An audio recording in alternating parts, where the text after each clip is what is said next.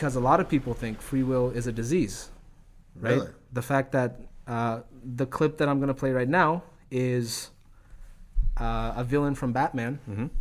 Uh, he wants to destroy every single um, uh, every single world that has life, right? Okay. He wants to destroy all of it because he thinks free will is a disease. Oh, right? re- okay. So he gives he. Uh, let's hear his argument. So let's play. Um, I think it's uh, clip three. Yeah, cut Oh, three. Let's play cut three. Welcome to Earth Prime. Before there was thought, there was this place. One Earth, with a single history. But with the coming of man came the illusion of free will. And with that illusion came chaos. With every choice we make, we literally create a world. History branches in two, creating one Earth, where we made the choice, and a second, where we didn't. That's the secret of the universe, you know. Billions of people making billions of choices, creating infinite Earths. Some so similar to each other you could spend a lifetime searching for any distinction.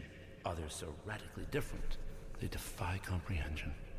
And all of the branches originate here. Every version of reality balances precariously on this singular Earth. It seems so different from the Earths we know. I can't imagine what series of decisions led to this world hurtling out of its orbit. But I know this. The source of the cataclysm was the same as it always is. Man. You can't be sure of that. Anything. You know better. Man is a cancer, and I've chosen to cut out the disease. You're talking about killing. Everyone who ever lived, whoever hmm. will live. Ambitious. I Ambitious. choose to make the hmm. only possible real choice.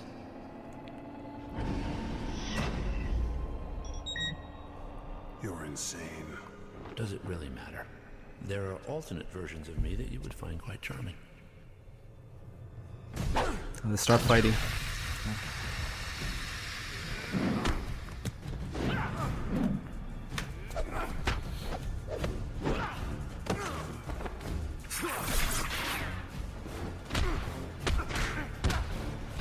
It's Batman getting beat up. From what I gather, we're very much alike. Everything about you tells the tale. Your attitude, your costume, your tactics. They all scream of outrage, despair, vengeance. What terrible wrong was done to set you on this path? It doesn't really matter. Nothing matters. What are you planning to do? Talk me to death? Actually, There is a difference between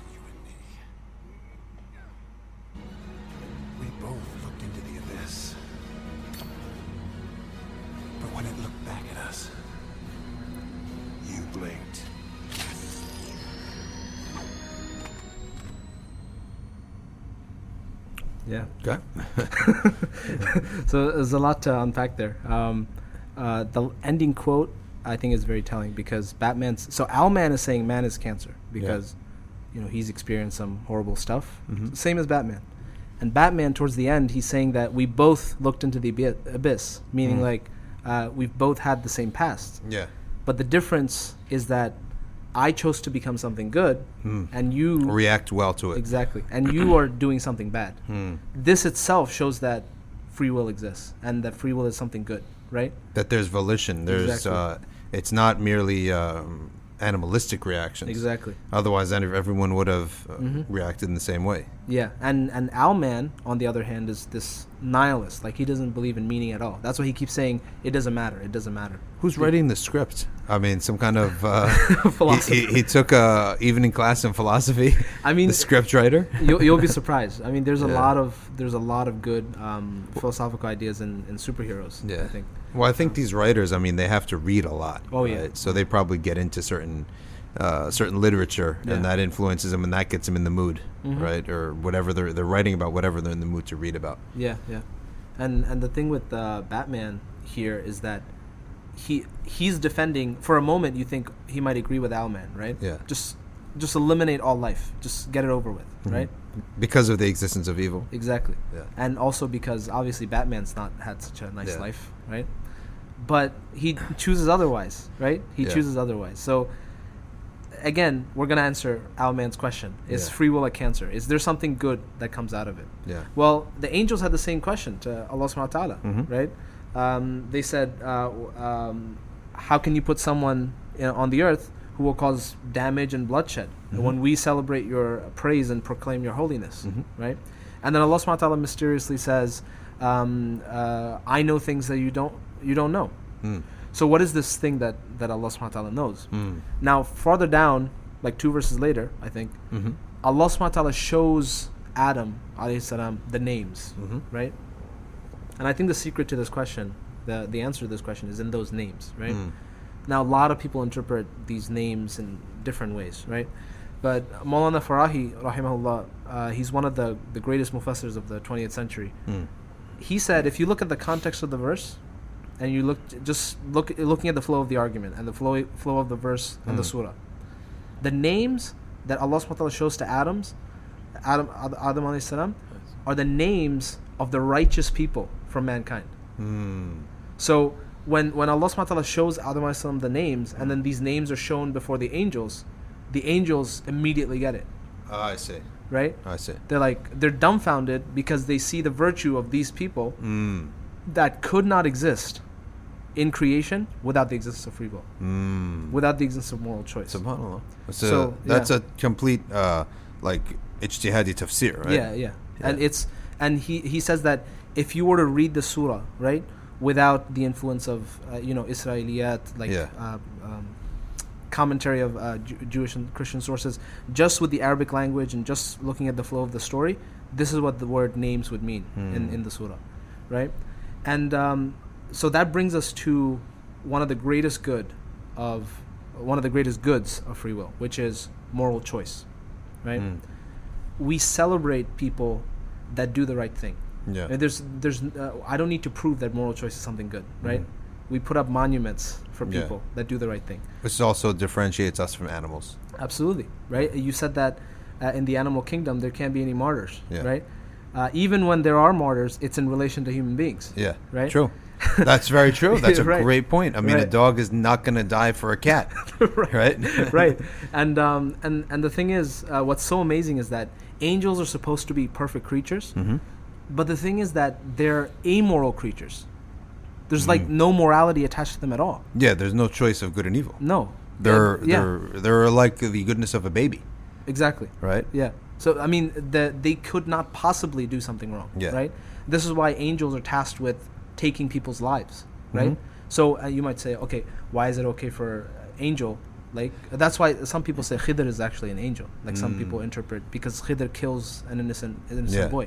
So anyway, that's just a, a random tafsir. Yeah. But why is it okay for the angel of death to take somebody's life, and not okay for me?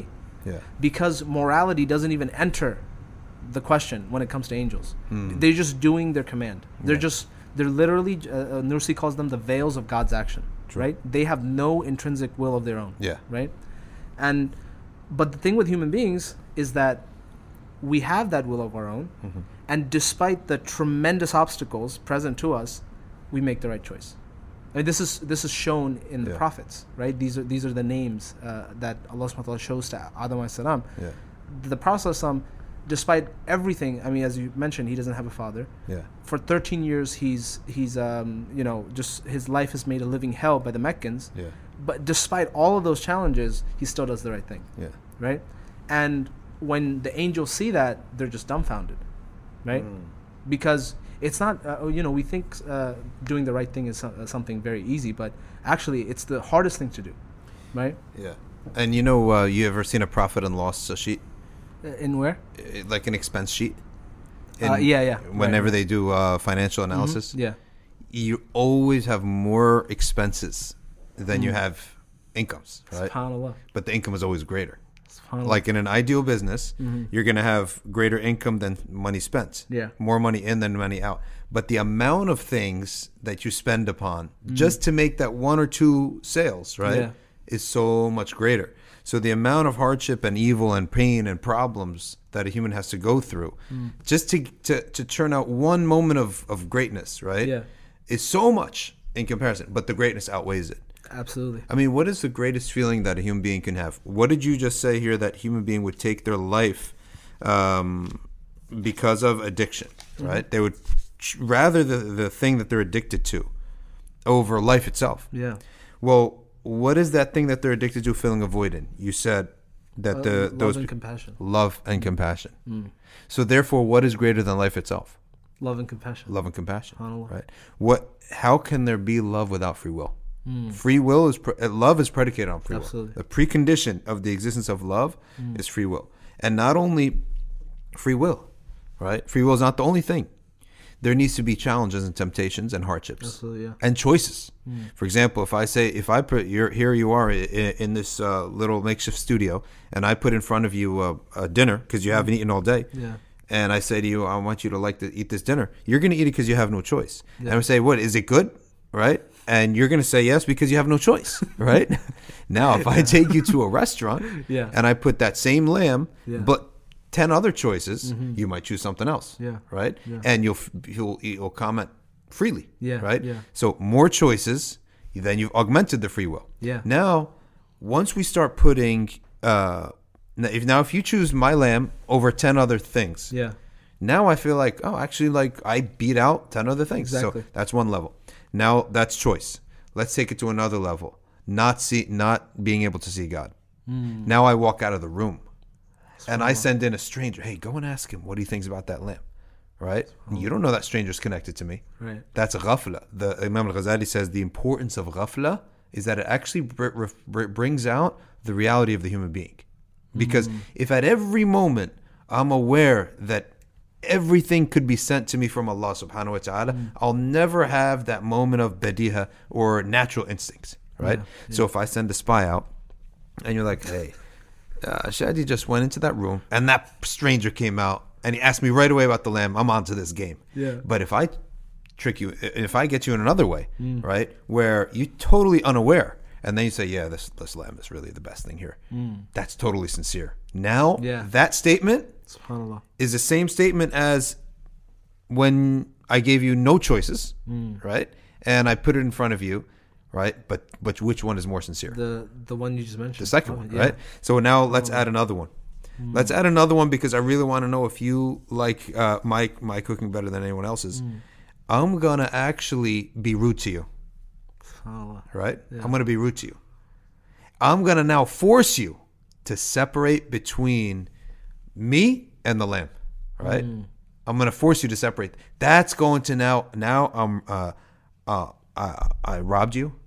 You're taking me to court, and then someone is kind of gonna ask you, really, does anyone have a better lamb than him? And you say, you know what? I hate him so much, but he's got the best lamb. SubhanAllah. So pain, Right, right? right, yeah. The existence of pain. Okay. So the maturity, think of the maturity of the mu'min to not attach, to not blame, not attach the hardships of life to Allah subhanahu wa ta'ala. And think of the iman of um, the Ashab al Buruj. Mm. These people, they're given the choice go be thrown into a ditch of fire.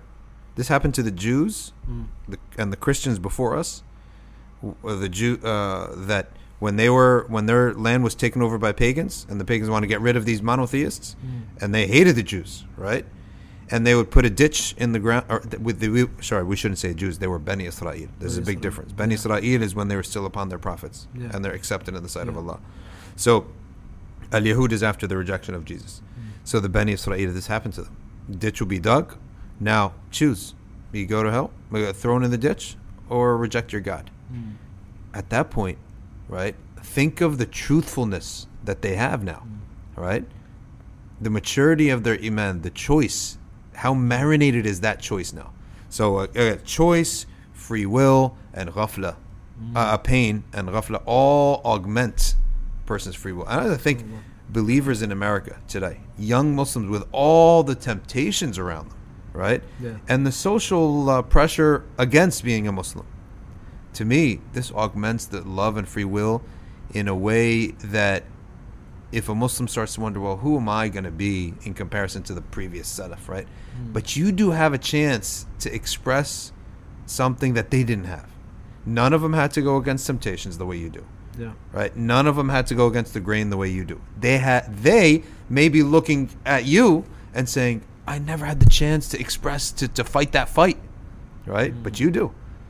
So even though we don't have their knowledge, we don't have their purity, we don't have their piety, we don't have any of that, but we do have the opportunity now to fight a greater fight.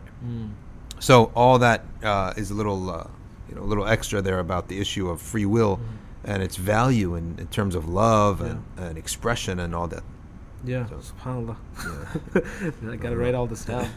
Subhanallah. Yeah, I mean, uh, you you hit the nail on the head. I mean, the um, the the the beauty of moral choice comes out only when the the stakes are so high. Yeah. Right. And this leads to the next value of free will, which is significant choice, as you mentioned, and uh, you sort of touched on this.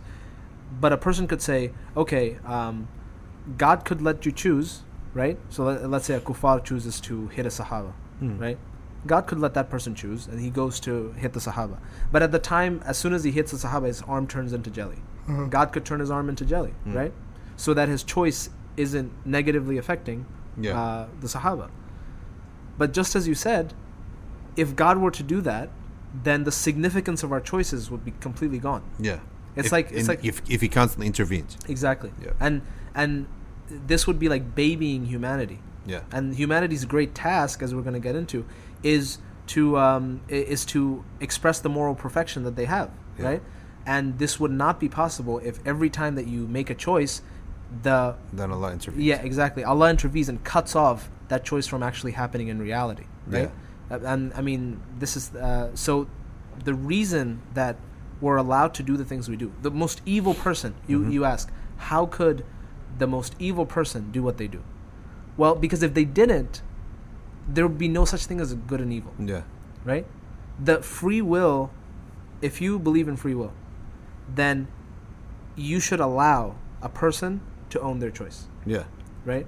Whatever happens, right? Mm-hmm. And this is this is the great responsibility of the human being to make significant choices.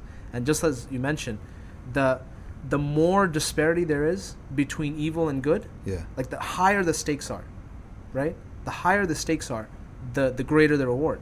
So, for example, um, a high school, like you mentioned, a high school hockey game, the stakes are pretty high. Mm-hmm. But let's talk about NHL. Um, what do they call the final? The Stanley Cup. The Stanley Cup, right? um, the Stanley Cup. Now the stakes are huge. Yeah. I mean, it, w- it's taken to another level, Another right? level, yeah. And what happened to get those two teams to the Stanley Cup? So many teams had to lose. So many people's dreams are dashed. Mm-hmm. But the stakes are so high that the person who wins out of it, subhanallah, right? I mean, it You, seems you, yeah, you wouldn't have any. There wouldn't be a league. There would be Yeah. no point to the whole thing if there weren't 29 yeah, teams Mm-hmm. times 20 players per team unhappy, yeah. right? Just to get that. Yeah. that that final victory. And Yeah. this is the exact same thing with human beings. Mm-hmm. We could go to Asfala Safilin, the worst of creation. I mean, even worse than the devils, Yeah. right? The hypocrites are the lowest Yeah. um, point of the hellfire. But then we could also get the highest point of Jannah, Yeah. right? The the awliya and the prophets, right? So the bigger the stakes, the bigger the reward.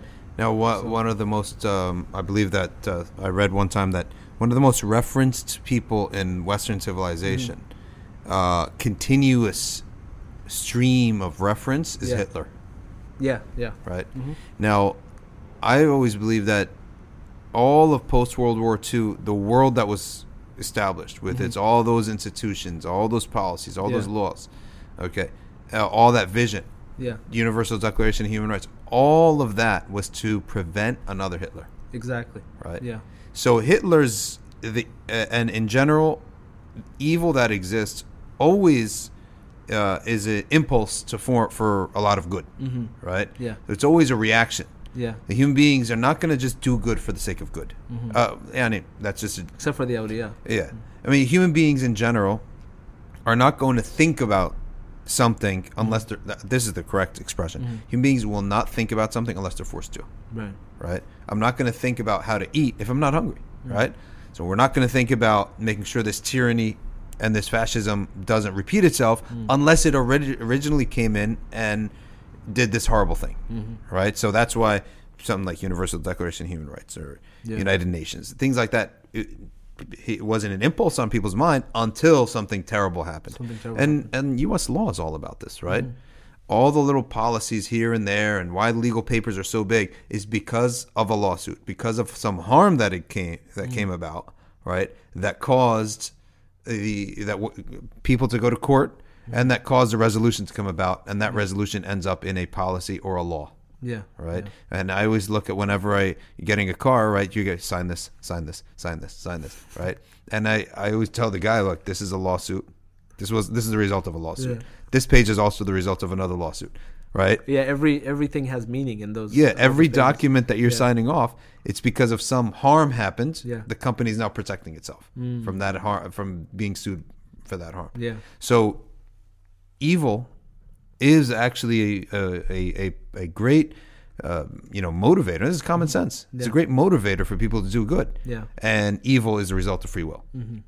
Right. So if our all free will was just cut off at the, as soon as it w- went a, awry or an astray, we would never have this good. Exactly. And and uh, if we were again, if we were just robots, then all this is determined. Yeah. Then none of our choices would mean anything, right? Uh, the person who sacrifices his life for the sake of um, the right because it's just it's just like you know you kill a fly, right? Inconsequential, according if you deny the existence of, of free will. But with free will, I mean, we we put statues up for this person. I mean, not Muslims, but Yeah. uh, people put statues up for this person. So, I mean, again, this is uh, these two things: moral choice, the good of moral choice, and the the good of uh, significant choices are two of the two of the most amazing things that the good that comes out of free will. Uh, I want to just say, you know, like that devil's advocate, the type of atheist would say, well, why wouldn't God just create that good as is, right? We said that's the realm of angels, right? Yeah, And what is better, a good that He just creates for you, yeah, right, or a good that came about out of your action, right, right. right, so that you can actually praise some of your own kind Right, right. for it. So. It's it's a chance for us to be significant. Yeah. One of the greatest things that a human being, uh, and Richard Swinburne mentions this, one of the greatest things that a human being can do is be of use, Uh, be needed, yeah, be needed. be depended upon And for a task. This is why, like, very very rich kids that have nothing to do are depressed. It's right? true. And nobody respects them. Yeah, But you look at a person who, like, let's say, okay, they didn't do much in their life, but then they go to a just war. Like, there's a there's a really like let's say the Allies Yeah. versus Hitler, right? Yeah. Hitler's a demonic individual, and this kid from Idaho working in the farm, he didn't he doesn't really have anything in his under his belt. He's just a regular guy. He goes and dies with the Allies fighting Hitler. I mean, they put up statues for this guy, and I mean, everybody says that his life, even though he died a young, Was his life was very meaningful. He did something. He was of use, right? And this is one of the greatest things that a human being can do. Yeah. And this would not be possible if it wasn't for free, free will. I mean, Karl, Karl Marx uh, Yeah. today. Uh, today we had a debate on online on uh, you know what what what use is there to certain uh, ideas that are um, based upon disbelief. Mm-hmm. Yeah. But I and I and my contribution was that uh, oftentimes they're great critics. Yeah. They're very good critics of other false ideas. yeah. Karl Marx had something I read when I was in my second year of college, Mm-hmm. which I loved. And he said that one of the things that the capitalism takes away is it produces these huge companies.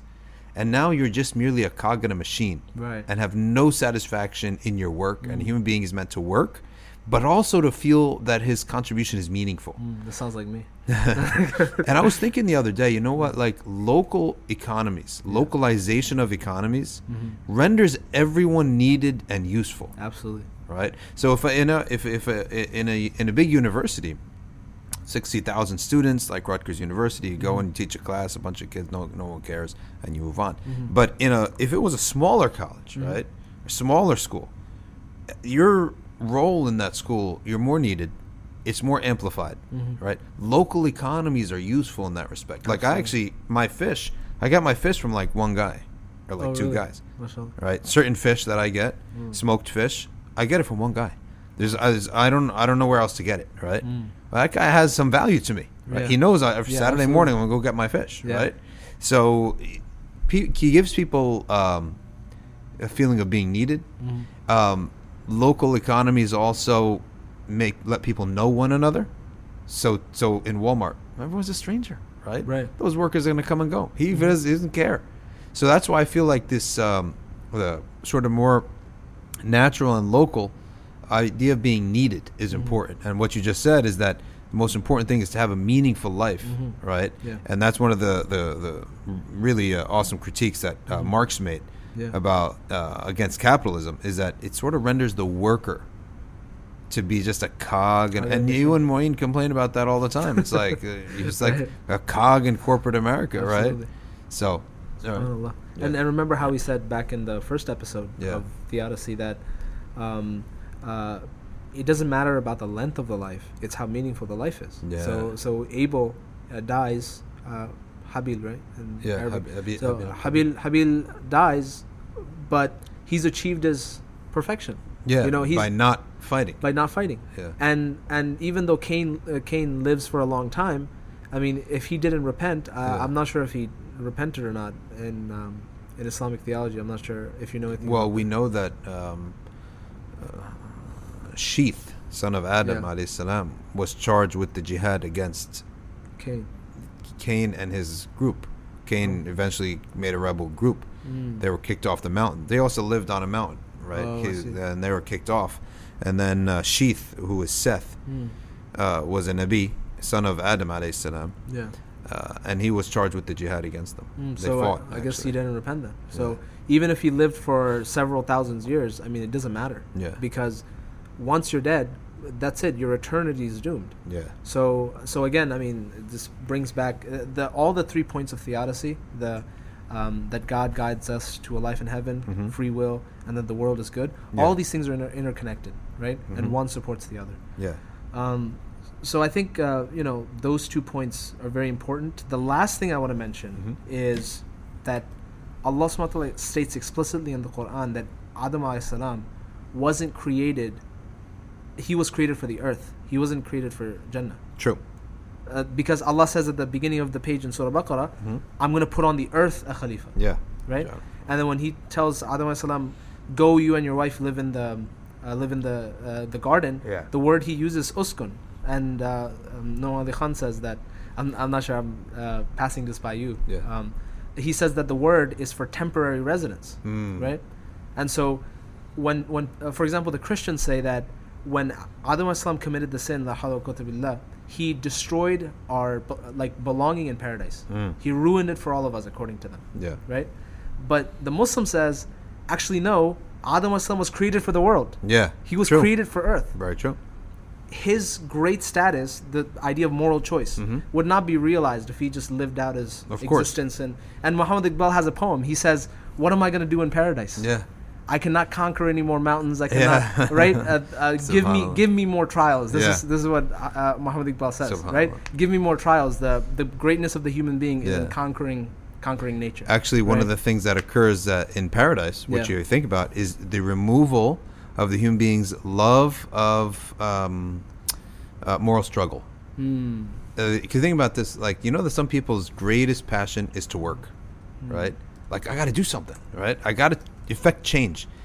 For some people, this is their greatest uh, pleasure is to effect change. Yeah. That pleasure is removed from the human being, like plucked out of the human Oh, being. wow.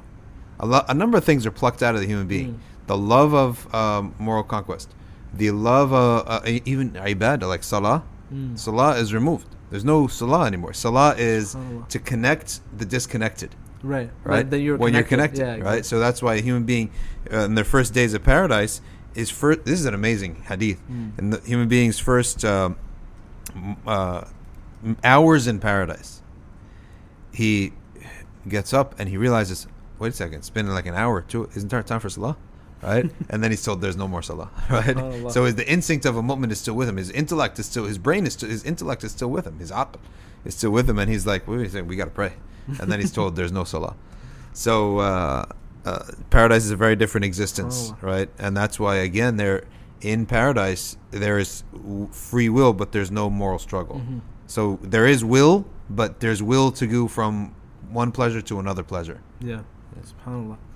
Um, Jazakallah khair for that explanation. Um, I think that concludes our section on uh, free will. Okay. The um, so again, quick recap: free will exists in us. Mm-hmm. It's not incompatible with God's power. It's Mhm. not incompatible with God's knowledge. And finally, Mm. um, free will has lots of goods to it. moral choice, significant choices, being of use, right? And that's that's the too uh, too long didn't read version of of um, of this discussion on free will. And I had to go into uh, some depth because a lot of articles that I've read written by Muslims they don't even they don't even address this idea of who creates my choice Yeah. right? Uh, uh, they don't even address this idea of do I even have free will, right? Uh, because there are a lot of famous people like Sam Harris, Richard Dawkins, all these people that deny free will completely. So we have to give a response to that. So what what is this third one called? This third one, uh, it's more of a it's more of a, um, a summary of both of the both of the things that I talked about. Um, and the third one, the third proof is that creation has good purposes. Good right? purposes. Okay. Because there's a type of person, uh, the nihilist, for example, Yeah. right, uh, or the pessimist. He sees the creation as evil. Mm-hmm. Existence is evil, right? The, I mean, uh, sometimes I mean there are some people that feel this way, and I've met people that feel this way. They they think that if I didn't exist, it would be better. Why didn't they commit suicide? Well, again, the famous uh, couplet from um, the soliloquy from uh, what do you call Hamlet? right? Yeah. What's after death? And because of that fear, I don't, you know, I don't kill myself. And Hamlet's contemplating to be or not to be. Should I kill myself or should I continue? Oh, that's living? literally what it is. that's that's I thought it was some philosophical thing. no, it's it's literally uh, he's contemplating whether he should kill himself Oh, okay, because he finds out that his uncle poisoned, uh, he killed his dad, and married his mother, and uh, took him away from power, and his Oh, life is like in ruins. And Hamlet's uh, just he's just absolutely uh, at the lowest of low right now, right? And he's asking. So he's know, between a rock and a hard place. Yep. That's actually pretty deep. yeah. But I always thought to be or not to be is. Uh, uh, I'd never realized it was about his life because I never read Hamlet. it's one of those things I never. I'm not. Yeah. I was never interested in that type of literature. No, ju- I mean, uh, uh, thank God you weren't because uh, you know you were interested in more uh, important things. Um, uh, so I mean, that's that's what he contemplates. Should I kill myself? Should I not? And he says, "Oh, uh, if it wasn't the the thing that comes after life, like and that and that strange place that I'm gonna go to, and I I have no idea what that's about. Mm. If it wasn't for that fear, Well, you're gonna go to it anyway, though. yeah. But what if, like for example, Like, what if it's worse? Yeah, exactly. Well, you got to find out. but then you can't come back. No, you got to find out in this world. That's the whole point of prophecy. Right, right. so you uh, become a mystic. You go study, like you go to the fringes, you go to the mountains, you go see what uh, people have to say, and then you come to a conclusion. mean, that's that's one response, right? isn't But- isn't most con- convert stories like eighty percent of them are like that, right? It, it- definitely, it's You need it's to like know that. what's what's up. Yeah, but but most people they have this fear of death that Yeah. prevents them from um, you know taking their life, right? Oh. And uh, for religious people, it's the fear of hell, obviously. Yeah. But a lot of people, I mean, th- especially in the modern world, I mean, this is something unique in the modern world, right? Mm-hmm. You won't find this in Black Plague, Florence, Italy. Hmm. I mean, Chesterton says something amazing when I read the line. He says that a person that lived for 30 years in the worst conditions in the Civil War in Italy, Yeah. every moment of his life was filled with joy, right? But the people today, they hate existence. Yeah. But they Right? got so much pleasure. Exactly. So and and that uh, this is this shows us that meaning is really the central thing. Meaning thing. is so important, It's and so important. And like you said about the rich, and the more you have, Mm-hmm. um, I was just uh, thinking today I saw some kind of commercial about people saying, you know, me and my my best my best friend, my depression, right? Yeah. And people are talking about their depression like almost like so casually like this, Yeah. but thinking to myself, like, really think about it. You don't have to walk to get water from a well. You don't have to do you don't have to do all this stuff. Mm-hmm. But then again, that's the problem That's the problem. because when you walked and got water from the well, ha, you know, three blocks, pumped the well, water came back. Someone thanked you for that, right? Exactly. Mm-hmm. Someone needed you to do that. So you have value and purpose, even if it's these little tiny purposes every Yeah. single day, Yeah. right? And so, what we've done with machines. And what has been, you know, something that's no one can really contr- stop this technology, Mm-hmm. has actually removed a lot of that It's it removed a lot of the joy of existence. being needed. Yeah. Yeah. Being needed. Yeah. And and it's especially the like the type of addictive tech, right? Yeah. It gives us just physical pleasure. Yeah. But it, it never really asks us to contemplate, right? Yeah. Um, so again, we fall into that ghafla, Mm-hmm. and this type of hating existence comes out of this um, sort of ghafla phase of, of the human being. Uh, so this third proof is that that's what it's trying to say. It's it's trying to say that creation is good, Mm-hmm. that existence is good. Hmm. um, and it has good purposes, right? So that that's the proof. Um, so let's let's play. Let's hear what Macbeth has to say because Macbeth is the ultimate tragic character, right? He kills his king. Um, now in this clip, he finds out that his wife is dead. Okay. Right? She killed herself because there's an army outside Macbeth's castle because he killed the king. So the, the So are- just to give the recap, Yeah. now this I know because my wife Yeah. is a read, reader of the classics. Yeah. She reads the classics. I like to read stories about like great people, right? Yeah. Like um, biographies. I yeah, would yeah, say. yeah. Um, just for the audience who don't know about this, so Macbeth is a soldier. Mm. He's a good guy. Yeah, His wife is Sharira. She is evil. yeah, She's, his wife, I think Macbeth, he he meets these three witches on the Mm-hmm. street. They tell him, "You're going to be the king." Mm. His wife then interp- she, she she interprets this in her own way, exactly. and she says, "Well, then go kill the king," Mm. right? Which is not the interpretation at all. Right, right. And he's like, "What? How?" So he kills the king. Yeah, Then he becomes the king. Then um, he has a loyal soldier. yeah, Then he goes and sees those witches again, or his loyal assistant. Mm-hmm. He goes sees those witches again. Those witches are like shuddering because of how evil Macbeth is, Yeah, right? how he did what he did. Yeah. I said, "Well, what's in the future next?" He says that your your ally, your friend, Mm-hmm. I see that his ch- his children are the future kings. yeah. So he assumes then now that uh, Kill them too. he's going to kill me. Yeah. So he kills them. So is that what happens? He tries Mm. yeah, to kill yeah, them. Yeah. So he does kill them. He kills his friend, right? He kills his and friend, there's yeah. this guy called Macduff who's also his friend Yeah. that escapes, Mhm. and he brings back an army to take take down Macbeth. Okay. And this scene here, this is um, the speech "Tomorrow, Tomorrow, Tomorrow." It's one of the famous speeches of Shakespeare. Okay. Where Macbeth, he's complete nihilist, right? Existence is terrible. Uh, so Existence has become terrible for him. exactly. He's a middle character. He's like nafs uh, lawama, right? He's Yeah, yeah, sometimes good, some he has Sometimes, good yeah. in him, but he's also swayed to the evil. Yeah. Does he? Uh, Be, he becomes totally evil. he he becomes like a tragic figure, right? He's like he's like I bought this on myself, right? Yeah. This speech is done when things are going so bad, Yeah. and he doesn't blame himself. He can't see what's wrong. So Ah. this is the speech that he gives. So let's let's play that clip. Uh, I think it's called "Cut for Macbeth." Okay. So let's play that. Here we go. Wherefore was that cry? The Queen, my lord, is dead. She should have died hereafter. There would have been a time for such a word. Tomorrow. And tomorrow.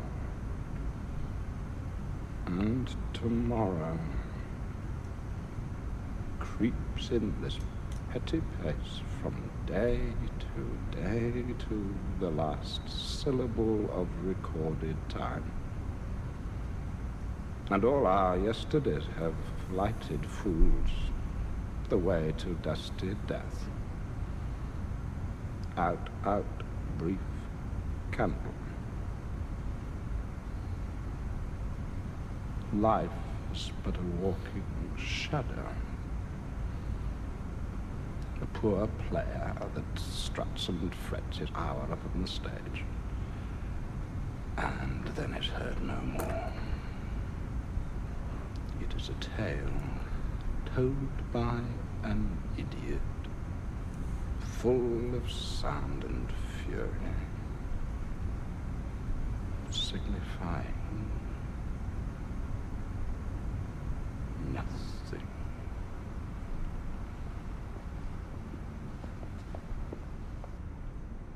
Yeah. Hmm. Very powerful. Yeah. Um, I mean, life is but a walking shadow. He's he's he's he can't stand that tomorrow is gonna come. Tomorrow comes, the next day comes, the next day comes. Life just continues on, Yeah. and every moment to him is just it's um, it's horrible, Hmm. and he just wants it to end, right? Wow. Um, and that's the speech he gives. Um, well, let's let's see an opposite view. Okay. Let's see an opposite view. Let's let's play the clip. Um, cut five. Okay. Uh, HY. I love watching seasons. I like watching transitions. One of the things that I really like about Allah is that He's made this planet with four seasons. I mean, I just think why He did because sometimes when it's summertime, I think, why isn't every day like this? But then I realize I wouldn't appreciate that day if it wasn't like that. And then when winter comes, it's amazing too. And when spring comes, subhanallah. And then autumn when the leaves are falling and changing colors and so I actually really enjoy that. And one of the things that Allah says in the Quran is one of the reasons that He did that was for you to be thankful. Mm. Mm. The one who wanted to remember God, but also to be grateful to God. That's why He made this changing of the night and the day and the transitions hmm. in the world. Hmm. So, I mean, I really love that about my Lord. I mean, I was thinking today, I was peeling an orange, and I was thinking how easily it is to peel an orange. Like when you actually break it and you get that smell that comes out of it. God didn't have to do that, you know, but it's just, Oh, subhanAllah, it's just such a beautiful thing to do. And then the fact that it breaks into pieces, it's like a very generous fruit. So if you're with other people, you can share. It could have been just oh, one SubhanAllah. lump fruit, like an apple. Wallahi, I was thinking about that today, just this orange, and I was looking at how easily it, the peel came off, and I was just thinking, you know, may Allah make us grateful, not just for the the orange, but for the the peel and for the smell and for the taste and for the benefit of it all. It's just, I, I really feel like modern people have become so disconnected because now they have orange drink and it says just like real orange. That's the modern world to me. It's it's all synthetic. It's one, you know, it's one step away from God's world. And so people are disconnected. That is a beautiful clip. I mean, I mm. never, you know, gave two thoughts about that, but mm. just the fact that, you know, think about that something. Mm-hmm. I don't know. SubhanAllah. And That- uh, it's you know it's it's so crazy. You can see the contrast, the huge contrast between Macbeth's view of life Yeah. uh, and and uh, Sheikh Hamza's view. Well, the the part of the seasons I've thought about that so Mm-hmm. much. You know, like I love because in Jersey we have the seasons. Yeah. Um, in the East Coast we have them very well, like really good. I mean, Yeah. um, in my childhood it was more like literally clockwork. Mm. December twenty one, winter, right? Uh, whatever it is, June uh, or what is it? uh, spring, Mm. uh, summer. And 21 to January 21, February 20, March 21, Hmm. uh, spring, right? And then June 21, summer, September 21, autumn, right? yeah. And you loved each, the transition was so beautiful. Um, now that that one's sort of an obvious one. The the orange one is something I n- never gave two thoughts to. I mean, you don't have to wash it; it's hardy, right? You know, uh, it comes off. The scent is beautiful. Uh, and someone once said as that um, that uh, Sharia is Sharia is like the appeal of the orange, right? Love of the Prophet is the scent of the orange, right? And the taste of haqiq, the haqiqa, like right of the sweetness of iman, that's the taste of the uh, taste of the orange, right? Is the taste, right? They said it. They were a little bit more undisciplined, and they said the peel is the Sharia, uh, the orange is the prophet and Allah is the taste, right? so I'm like, okay, well, I'm like, we're not going to put it that way, Yeah, yeah. right? You could put it that way.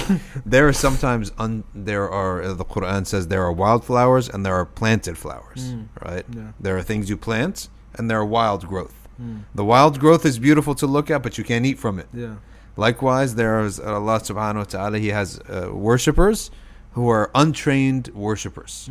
They're untrained, right? They, through experience and through whatever they went to attend at the masjid, mm. but there was no training, no discipline, no study. Mm. So they're the, like the wild awliya. yeah. The awliya that grew out of the wild. Yeah. It's beautiful to look at and to mm. think about and to visit, but you can't take from them. Yeah. And then you have your scho- the, the scholar who is a pious scholar. Yeah. You can take everything from him. He's like the farm. The farmer knows exactly what he. It's not poisonous. You can eat anything in a farm, but you can't anything in, in the wild. in the wild, right? yeah. So uh, this person was a sister that is uh, one of those types of untrained pious woman, Mm. and she said, you know, the orange, the the peel is the Sharia, the orange is the prophet, and Allah is the taste. I was like, Subhanallah. Okay. SubhanAllah. Uh, I get I get your point, but we can't say that. We can't say it like that. So Yeah. that that is amazing, subhanallah. When a mu'min's heart is connected to Allah, he sees everything good. Yeah. Unbelievable. He sees everything good. and and you can't see the fact that you can see everything as good is Yeah. proof of this third point that Yeah. creation is good. Yeah. Um, if if creation was not good, you would not be able to find good in everything, Yeah. right? Uh, and even Nursi, and again, the point of the uh, these par- two part podcasts, uh, maybe three parts, I don't know. No, no. Okay, go ahead. Yeah. Finish. be- Finish, Is- and then I want to uh, summarize. Yeah. So the point is, again, to see the things that happen in our lives as um, as good things that we can take uh, lessons from, right? Just as Sheikh Hamza is doing here. Mhm. Uh, very different uh, point of view of life than Macbeth, right? Uh, so the first thing that we did was Theodicy Part One, guidance. Yeah.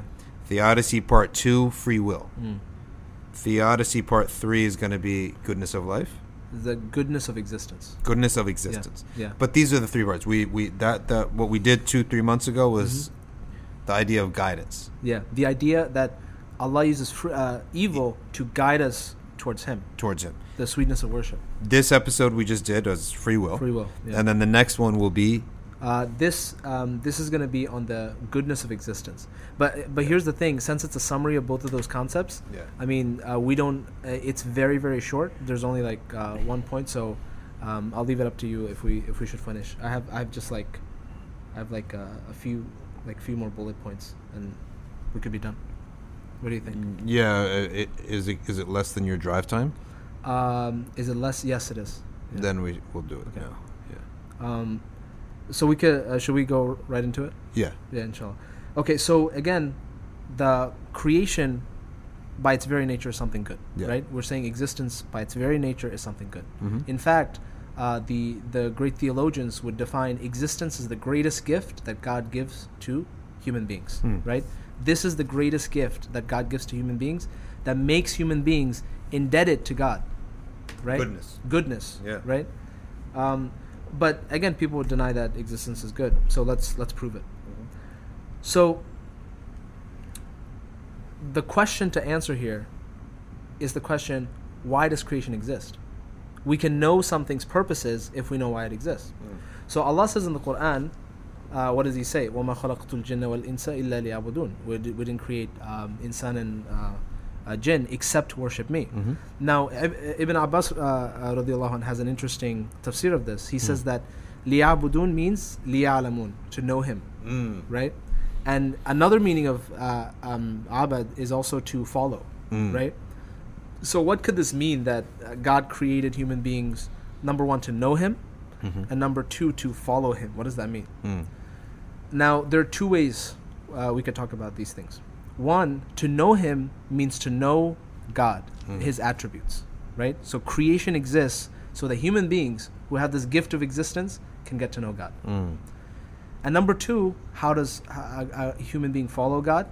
Well, taking on the characteristics of God, right? The names of God. And I'm, I'm putting air quotes with my hands just to uh, warn people that I don't mean this literally, right? Yeah. The type of mercy that we bring into ourselves is not the same type of mercy that Allah subhanahu wa ta'ala has. But uh, the Prophet says in a hadith, I'm not sure if it's sahih or not, uh, you could verify. Um, clothe yourself in the in the character of God. So that that's not sahih. Okay. Um, there's no even trace for that. But what they took from the meaning Mm-hmm. of that is that when Sayyidah Aisha radiallahu anha asked Mm-hmm. what was the Prophet like, she didn't want to say that. So Yeah. what she said and says is he was the Quran walking, Mm. meaning he was the exemplary of what Allah would want from a human being, as opposed to take the characteristics of Allah because some of them we can't take, such as al mutakabbir, the Mm. Yeah. uh, the Yeah. Mm-hmm. arrogant, right, or the self-aggrandizing. Um, so some of them said we can take the jamali but not the jalali, which Yeah. is the beautiful but not the majestic. But that's not even true either. Because Yeah. some of the majestic you can take. Exactly. I mean, the, The some, strong, Yeah, exactly. yeah. Yeah. the justice and mercy. Yeah. So So that's what Sayyid Aisha. They what the ulama said about that is that Mm-hmm. it is similar meaning, but she was careful about her wording. So she said he was the Quran walking. yeah, and that was really majazi. The Quran doesn't have attributes, but Mm-hmm. what she meant was the uh, the qualities that Yeah. Allah would want in a human being. He had them all. hmm and even there's a hadith Qudsi which says that my my servant. I mean, I'm paraphrasing, but my servant does nafal uh, worship until he grows. Mm. Oh, this so is the most. This hadith Yeah. of wilaya. Yeah, Hadith of wilaya. yeah. exactly. Until until I become the hand with which he. Um, strikes, I think, um, Yeah. and then the feet with which he walks. I mean, what could this mean? Does God become human? Mm. No, obviously not, right? Uh, this this is how the Christians would interpret it. Yeah. But what we say is it's talking about this verse. Yeah. Right. That the human being is a complete. It's like a mirror. The human being's like a mirror who's perfectly reflecting God's light. God's will, yeah. God's and God's will, will, and exactly. his light, yeah. So so that that's what that hadith means. That Yeah. whatever the human being does, it's actually a reflection of God's command, Hmm. right? And he did that. The human being did that out of his own free will, right? Hmm. So these two great purposes, uh, knowing God. Uh, and um, uh, taking on his attributes, Hmm. right? Reflecting these attributes in creation are the two reasons that creation is fundamentally good, Hmm. right? Now you might be saying, well, why couldn't God create another world, right? Where these types of goods could come about without having to do Without know, effort. without effort or without evil, right? Now here's the thing. Remember what we said back, um, uh, like uh, 30 or 40 minutes back. We should not go into the mind of God and try to answer the question. I mean, how would you answer this question? Why. Yeah. didn't He create another world? That's well, true. okay, because I mean, how would you answer the question? Yeah. You're not God. Yeah. So you wouldn't know why That's He didn't true. create another world. It was just like someone saying, uh, like you said, the, ch- the Yeah. chess match. Yeah. I say, why don't you just uh, use the pawn and take the king? Yeah. Well, it doesn't work like that. Yeah. Yeah, and and the and here's a better, um, a more easier way of uh, putting it. Like for example, if you see somebody drinking soda Yeah. and not water, it's like why are you drinking soda? And the person says because I want to. That's it, right? That's that, that's a good point because uh, the wills of Allah Subhanahu wa Yeah. Taala are there's the in, in the Quran there's the word istifa and Mm. ijtiba, right? Uh, yajtabi and yastafi. So yajtabi is when Allah Taala chooses someone or chooses a thing Mm. for a reason, a reason that you can know. yeah, For example, Allah chose uh, Talut, who was Saul, yeah, but then and explains why he chose Talut because زاده في ال- uh, بسطة في العلم والجسم والجسم, yeah. he, cre- he he had great knowledge and he had a g- strong body right however when it comes to other prophets Mm. let's say the Maryam for example he uses istifa Mm. istifa is choice without a reason Mm. like for for for a reason within himself only Yeah. like you just said i want to drink coke right Yeah. i like or i like the color red or i like Yeah. the i like chocolate i like it that's it that's that i don't i don't have to have a justification for it. and this is exactly how Imam Ghazali defines choice. Yeah. Choice is the pure essence of choice Yeah. is having the ability to choose between two equal things and just choosing one of them. Mm-hmm. Yeah. Right.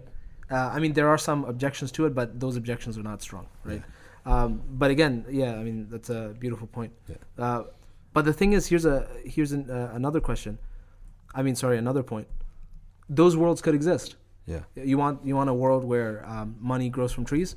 That world probably exists. yeah But this it's not the world that you're in right now. yeah And when you find yourself in existence in this world, you have to work with what you got. And what you notice from uh, from your reasoning, from revelation, from looking at the world, is that God manifests His attributes in the world, right? And number two, that humans find the greatest pleasure in worshiping God. So this is from your observation right now, right? Um, so this is what leads us to these two conclusions. And um, you know, uh, number one, that God uh, created existence for us to know Him. And number two, uh, to take on His attributes. i find these things like why not another world i find these uh, types of uh, so things to be silly because you're just basically assuming that that other world will have no problems either Yeah, exactly. will- will be perfect. You're basically saying, why not just give? It's the same reason. Why don't you, t- your teacher just give you an A, right? right. So there are certain functions that the struggle Mm-hmm. uh, would would uh, benefit. The the Yeah. struggle benefits. This you, medical student need to know exactly who's good and who's not, because Yeah. some people don't die. Yeah, Right. So there are functions. Just as we understand that function, why does just everyone get an A? Yeah. Right. Well, because we need to, to go through the struggle. The struggle mm. has a value. Exactly. Right. So. And the now what we're going to discuss mm. is how exactly do we know God, right? Mm. And uh, I'm not talking about revelation here. I'm talking about observing out in the world. The way we know God is when God manifests His names. Now people just throw this idea around as if you know we all know what this means. Yeah. What does that mean? God manifests His name, right? So, let's say you look at a cat mm-hmm. and it's an injured cat, and um, uh, you see you feel some uh, mercy welling up in your heart Yeah. right now the muslim would say that god is manifesting his mercy through you to, towards the cat now what does that mean Now, all we know is that there's this thing called mercy, Mm-hmm. and we don't know how to describe it. We know it exists. Mm. We know when we see it, Yeah. right? We we see when we see justice, we know when we see it, right? Yeah. But we we have no idea of its true nature, Mm. right? The only thing we can say is that it it cannot come from something material, Mm. right? Because there's no logical link between the atoms in your body and mercy, Mm. right? If the only thing that exists in the world are just atoms, then killing the cat is the exact same thing as saving the cat. Mm. It doesn't matter, right? Just as Owlman said, right? Yeah. It doesn't matter, right? Yeah. But there's this extra thing, mercy. It's coming from somewhere else, and Mm. we know it must come from outside of the universe. Mm-hmm. It cannot be something from within the universe. What's the true nature of it? We don't know. But here's the thing: what's the true nature of water? Mm. Like, what would you say? It's hydrogen and What's the true nature of hydrogen? oxygen. Well, at that point, you don't have no clue. It's tawqifi. tawqifi means Exactly. it just is. Right. That's what tawqifi it And just is. The the better answer is you don't know. yeah. You have no idea what the true nature of water is. Yeah. You just know its function. Yeah. right? And this is this is why uh, philosophers go off track because they're trying to find the essences of things, right? Mhm. What you're actually observing is the function of something. Yeah. You're not observing. I mean, um, like when you look at uh, when you look at water, the physicist is going to say water is pure energy. At its very basic level, it's pure energy. Okay. And then you ask the question, what is energy? Mm, Yeah. You don't know. So Like, what is a calorie that we're trying to burn, and there are like our enemy and all that stuff? it's a it's what is it? The unit that takes it's actually one calorie is actually a thousand calories. Yeah. and it's some kind of a unit that relates to heat or something. Yeah, I yeah. mean, but ninety nine point nine percent of the people are professing to be able to burn it. yeah, we don't even even define it, right? Exactly. That's the same thing. Like most most things in the world, the actual essence of it, Mm-hmm. Yeah. we have no clue what's going on. No clue. I was literally talking to a guy, and you know, Virginia has Yeah. most of the IT, and there's a lot of data in Virginia. And this Mm. Guy's, you know, one of the uh, top uh, IT guys, and he has a big shot job, Mm. uh, data security, whatever he's. I don't even know. Mm. So I said to him, "Tell me exactly what happens uh, when a text message is sent, right?" And that's what I always I always ask him the same thing. He said, "Oh, blah, blah, blah, blah." I said, "No, no, exactly what is going on, Yeah. right? Yeah. What kind of thing is coming out that is unseen to us mm-hmm. that's going that fast to the satellite, pinging around, and then landing in your phone i- into an image of a text?" Mm. So he's like, "Yeah, yeah." At that point, we I have no clue. it's again, you know what it is? It's a radio wave. Now you ask a further question. What is a radio wave? Yeah. Oh, it's uh, particles of light. What is a particle? Yeah. It, like the w- as soon as you get to the true nature of reality, Yeah. you keep digging further and further. Yeah. You get to a point where your mind just can't handle it anymore, right? Because we have uh, God didn't give us the knowledge to know the true nature of things. He gave us the knowledge to realize to manipulate them, uh, use th- them. to manipulate and use them, and also very important for for belief, which is to know their source. Hmm. Right. What we can say about water is that it has a source. What we can say about this glass Mm-hmm. Yes. of tea here is that it has a source. Actually, uh, Yeah. Habib uh, Omar mentions that uh, in the Quran, Allah never says, think about uh, X. Hmm. He always about, think about X, how Allah created it. Oh, subhanallah. Right? subhanallah. and you know one of the one of the type of um, riddles that always Uh-huh. the atom Yeah. is supposed to be the least smallest item that is indivisible yeah. right it's the smallest entity in, of matter Uh huh. However, the irony of that is that no, we have to believe that there is a smallest uh, Mm. entity because it's got to be something, right? Yeah. It's got to be a limit. Nothing is infinite. Only Allah is infinite, Yeah. right?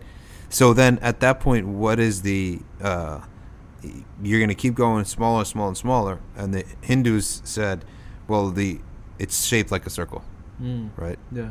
The Ash'ari say you can't. If it's shaped like a circle, there's a top and a bottom. Yeah. You could cut it in half, Right. right? Oh, subhanallah. Okay, Right? so this is why they say that it's it's um, a formless. Formless, Subhanallah. dimensionless. Wow. Because if you give it a shape, you can cut it in half. That's genius. that's, that's genius. Okay, that's that's why I'm Ashari. Uh, Hashtag Asharis. Uh, uh, so subhanallah. I mean, see, and and the thing is, you ask us to think about what does it mean to be formless. Yeah. What does it mean to be dimensionless? I mean, we have no idea, yeah, right? We can't even uh, see this in reality. yeah, So the same thing with mercy. We know that it has a source. yeah, We know that it must have a source, but uh, we can't. I mean, we can't see it physically under a Mm-hmm. microscope, right? Um, but the thing is that this mercy comes out from the outside, whatever attribute you want to call it mercy, power, Hmm. justice, right? This attribute comes from the outside and it's reflected in creation, right?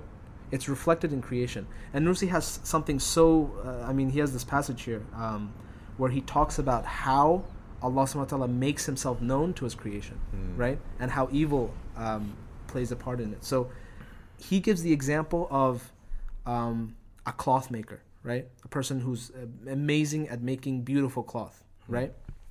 And then he hires this poor person to come, and he's showing off his cloth to to the like this group of people, right? And he uh, hires this poor person, uh, and he puts his cloth on top of this poor person, and he says, "Stand up, turn around." Uh, let me cut a bit here. Let me cut a bit there. Let me show you from this side. Let me show you from that side. Everybody goes ah ooh right, and then this poor person he says, "It's like why are you making me do all this, right?" So Nursi says, "Does the poor person have a right to complain?" You're you're wearing the greatest cloth made by the greatest artist, True. and you're being admired by everybody, Yeah. right? So how can you complain? Yeah. So he says that evil is sort of the same thing, where where uh, like It's like a minor side effect exactly, it's like a, a, greater effect. picture Exactly. in which you should be grateful. Yeah. Yeah. So uh, again, we come back to the manifestation of the names. Yeah. So Allah shows His power of curing people, Mm. right? His ability to come to the aid of people that believe in Him. Uh, so believers get sick, right? Mm. And so Allah Subhanahu wa Taala cures them. Um, so you can't, you can never say, "Oh, there's a plague in a city. Oh, it's the decree of Allah. Don't do anything." Right? Mm. When you're fighting to find a cure, you are actually the instrument by which Allah manifests His No, name uh, yeah, of, of you become shifa. a sabab. Yeah. You, you become a sabab. And so this is why creation is fundamentally good because your existence, you are a tool for manifesting Allah's name. Yeah, and the the highest level that a person can reach is to be used by Allah Mm. Exactly, subhanahu wa ta'ala, exactly. to be loved and used. And the awliya are like just regular us Muslims. Like we manifest, you know, uh, the will of Allah subhanahu wa ta'ala once Mm. or twice in our life, you know, whatever, right? The awliya are like perfect mirrors. Yeah, subhanallah. Allah's light comes to them. I mean, this is metaphorical, obviously. Allah's light comes to them. Allah's names comes to them, just reflected back. Sa- Right. uh, Sayyidina Ibn Atta says, uh, from the awliya, from the people are three. Mm. One that Allah loves, one that Allah uses, Mm. may or may not love, and then one that Allah loves and uses. So be from the one that Allah loves and uses. uses, Because we do believe that Allah can use someone Mm. whom He doesn't love. Right? There's a hadith, the Prophet ﷺ said, the Rajul al Fajr, a corrupt man, Mm. right? But Allah will use him for the sake of the deen. Mm. Like it could be like a scholar of fiqh, but he's corrupt. yeah, yeah, But Allah uses him to teach people, yeah. right? He makes the people love him so Mm. that they go study with him, right? They take benefit, but uh, then he's himself is going to be uh, punished, Mhm. right, for his corruption. Uh, so, Yeah. as loves and uses. Yeah. So I mean th- that's why like uh, existence is pure good because existence, you existing, is giving you the possibility to be an instrument for manifesting Allah's. Yeah. names, right? And uh, when I learned this, I mean, when I learned occasionalism, I, I sort of got a little depressed and um, fatalistic because if Allah's doing everything, then the where's my free will? Yeah. But if you if you take this idea into consideration that the human being is created to be a mirror for Allah's names, Hmm. then when you're lazy and you're not doing something, you're not manifesting Allah's name, Mm. right? Uh, For example, if you see somebody fall on a train track, right, Mm-hmm. and then you say, "Oh, this is the decree of Allah, the evil in the world, whatever," right? At that point, what Allah expects from you is to manifest His name, Yeah. right? So you should be going to save the person. Yeah. If you don't do that, you're not manifesting Allah's name Yeah. right? You're like the light is coming to you, and you're turning the mirror around, Mm. and it's facing the dark side, so no light gets no light gets through. Mm. And this is why we're responsible for evil, and God's not responsible for evil Mm. because God sends us the light, and we're like a mirror that turns around, says, "I don't want the light."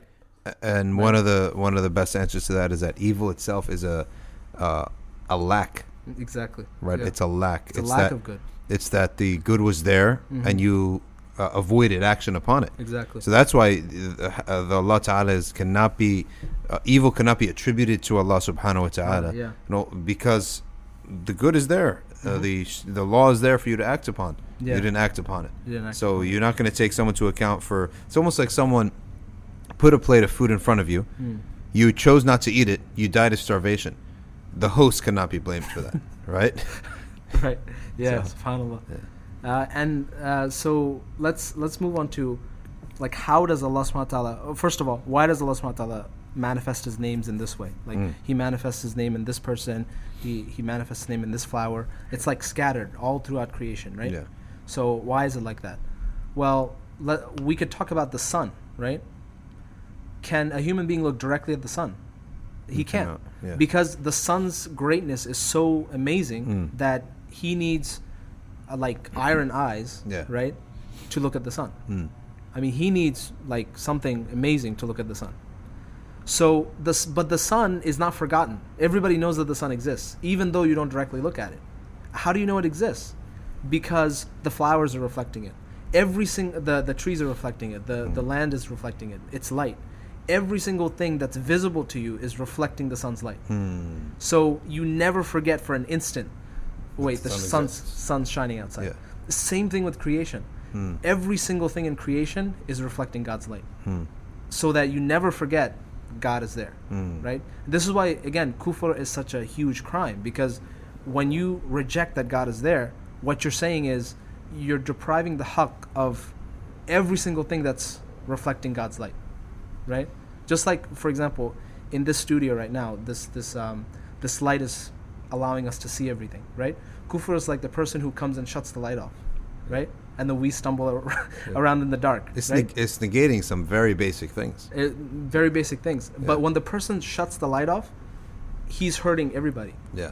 right? It's the same thing with with kufr. When you which is which is exactly why the um uh, sh- Sharia it's like uh, I don't want to really get into this, but it made it illegal, right? It's just something that should be illegal, Right. Because it's like uh, one of the biggest corruptors of society is to act to operate upon falsehood. Mm. Upon false premises, Yeah. right? To live life based upon a false premise, Mm. you're going to cause harm, right? If we're living life based on a false premise that there are no trucks on the turnpike, Yeah. we can take a stroll on the turnpike, Right, right? right, right. You're going to cause immense harm, exactly right? Well, the idea that there is nothing governing this universe is uh, the falsest premise Mhm. possible. Exactly. So, therefore, life lived upon this premise It's is going to cause humanity an immense amount of harm. Mm. So, prophets came to eliminate that, right? Or to believe that i i pagan and paganism, right? Mm. Believe that some other force is governing this universe, right? Action upon that is going to create mega institutions, right? Uh, uh, upon that, the, the world de- will develop upon that idea Mm. Yeah. and go into such a trajectory that anything that is good is temporary and an illusion and a mirage. It's going to end up in something worse, Mm. right? yeah It's gonna. It might look good in the beginning. That look good is actually bad because it's actually getting us deeper and deeper we, into we that. see that now we Yeah. see that now I mean, if you study the history of philosophy you Mm. could see a direct connection Yeah. between okay the destruction of christian theology Uh-huh. and then materialist philosophy Yeah. and then guess what 200 years later world war ii Yeah. I mean, and when I when I made the connection, I'm Yeah. just like, wait a minute, this Be- because can't be every, random. everything's linked. Yeah, because everything's uh, linked, yeah. pers- cosmology Mhm. uh, feeds epistemology. Yeah. What's certain and what's true and what's real. Epistemology is the ground upon which all institutions Exactly. and disciplines Exactly. build their homes, such as economics, right? Psychology, Mhm. all the sciences, etc. Right? Law, governance, war, everything is built upon that. Yeah. Right? And uh, if if the root of it all is something that's not reflective of reality, truth truth is when is words that reflect reality, Mhm. right? You're going to end up with a great amount of harm. And Yeah. now, I mean, World War II claimed how many World War One, World War II claimed how many millions of people. Depression right now is claiming how many millions of people. A lot. Think about that. I mean. I mean that's a slow death Mhm. a, de- a society suffering an epidemic of depression is a slow death that might not trigger you to move like the World War Two, World War One, World War Two did. Mm. Like World War Two was what? How many million in a in a short like period 70, of time? 70 million, or even more. Yeah, like but in a few years, right? Yeah. How many years? Five, six years? Yeah. Four. But it triggers humanity. We have to do something. There's no way humanity will not react to that. Mhm. But this epidemic of depression is more like a slow drip Yeah. death, right? Like the Holocaust. How many Palestinians have been killed so far? I don't know if you know the statistic, I'm, I'm not sure. right? It's a huge number, right? Yeah, but yeah. it's happening sort of slowly Mm-hmm. over a l- So- decades. Yeah. To the point that it's so it's, it's at this point. I mean, it's like the number that could, that number can eclipse Yeah. right uh, uh, other wars, Mm-hmm. but it's just happening slowly. And then people don't notice it. Because And know, and so that which happens slowly is worse. When you slip into uh, an addiction Yeah. slowly, it's gonna take a long way out. Yeah, right. yeah. And it's gonna be ugly. It's gonna get ugly. Whereas if you just slipped into a sin right away, Mm-hmm. uh, you can stop yourself. Yeah. So Allah. I don't know how we got into that. But, No, I mean it's. Uh, it's well, in- oh, we were saying stuff. we were saying that uh, what kufr is. Kufr, how kufr, it how yeah. it is um, a establishing a foundation Yeah. that is not in line with reality, and it's going to yeah, result exactly, in harm. exactly. Yeah. And um, uh, no, I mean those those uh like uh, tangents that you have. I mean they Yeah. offer, offer like um, practical advice, and Yeah. th- this is what we're trying to do. Like when I wrote these scripts, um, I wanted theology to be relevant to people because most of the time they're just abstract things. Mm-hmm. Yeah. But when we're discussing theodicy right now, you can see how so much of it is actually practical. Yeah. I mean, we talked about free will. I mean, free will is the most practical thing there is. Yeah. Right. Um, so, uh, jazakallah. Um, so uh, we're gonna uh, we're, we're approaching the end right now. Um, I just want to answer one more question, Mm-hmm. and and we'll be good. Uh, the question is, we're trying to say that the evil is for a good purpose, Hmm. and I brought this up in the first episode as well. Then what impetus does we uh, do we have to stop evil, right?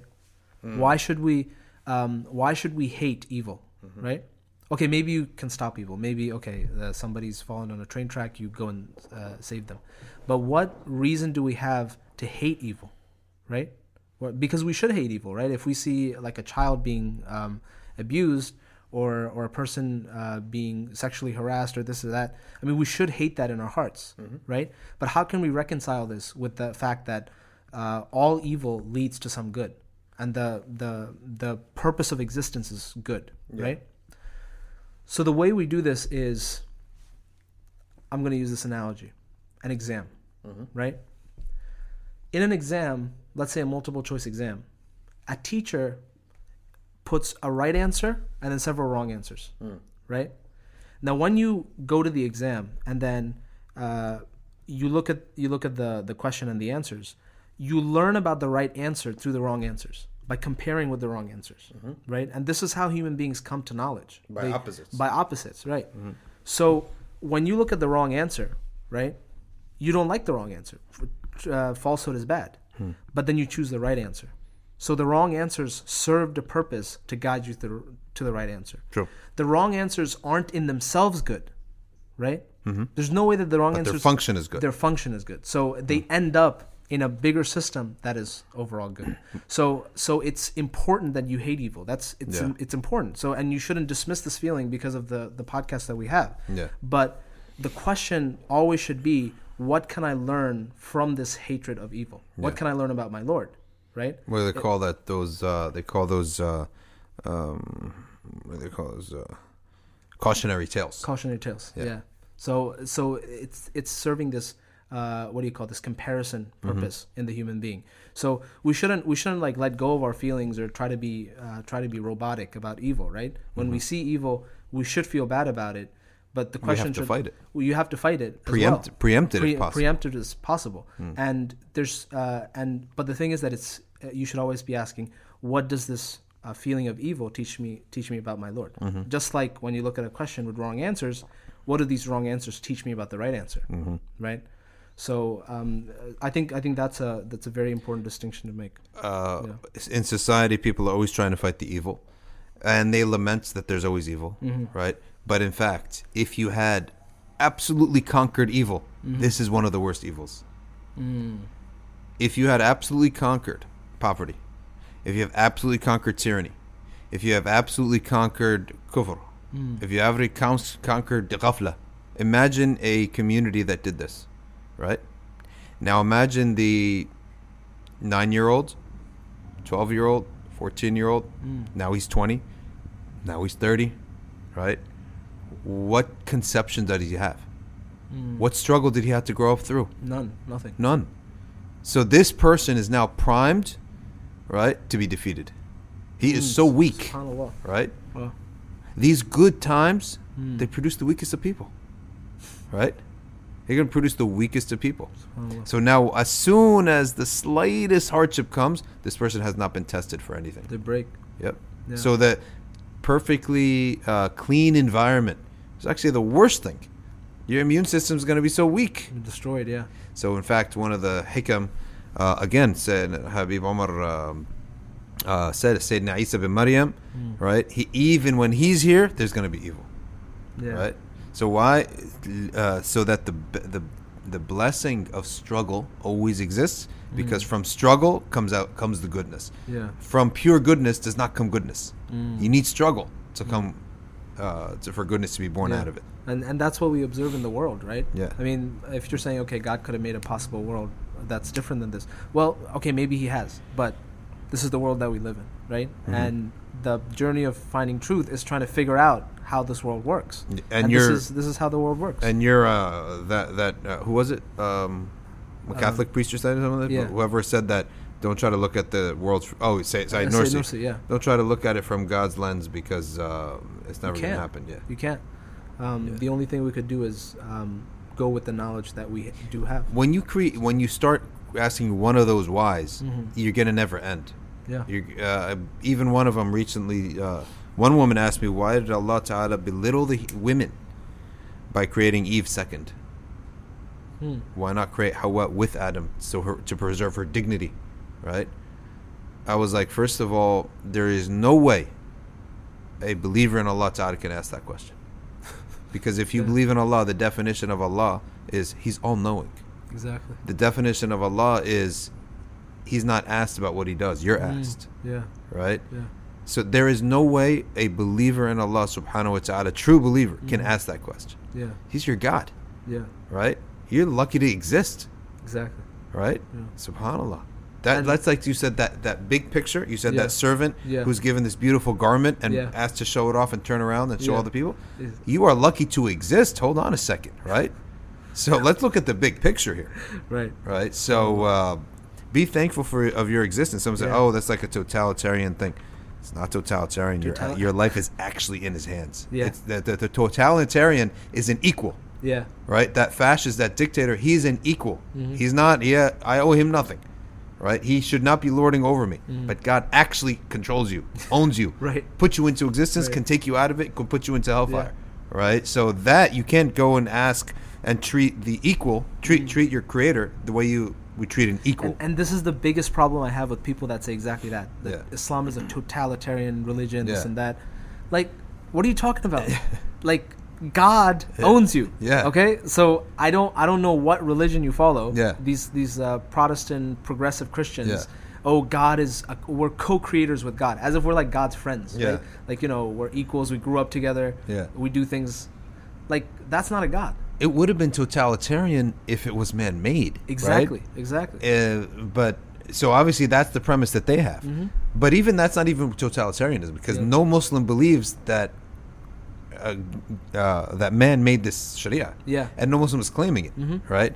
So that idea is if you look at these people, what do you do with your own property? Yeah. You guys are obsessed with freedom, right? To do what you want with your property. What's your property? Right Yeah. is my eyes i could look at whatever i want Hmm. it's my body i could do with it whatever i want wait a second then allah subhanahu wa ta'ala he created Right. he could do whatever he wants with his creation Mhm. so why are you applying a principle to yourself Yeah. right and then turn it around and when it comes to a creator you're, pro- you're applying an opposite principle You, you know, Syed Nursi says something- so amazing. He Yeah. says the ego, you know, Yeah. this ego that wants to own things and, Mhm. and uh, claim ownership. Yeah. He says the ego exists to be a comparison to know your Lord. Subhan- that's So amazing Just like just like you, you're like, oh, I want to own this, I want to own that, and then you say, wait a minute, but somebody owns me, yeah and then therefore now you have this perfect belief in Allah that. He owns you.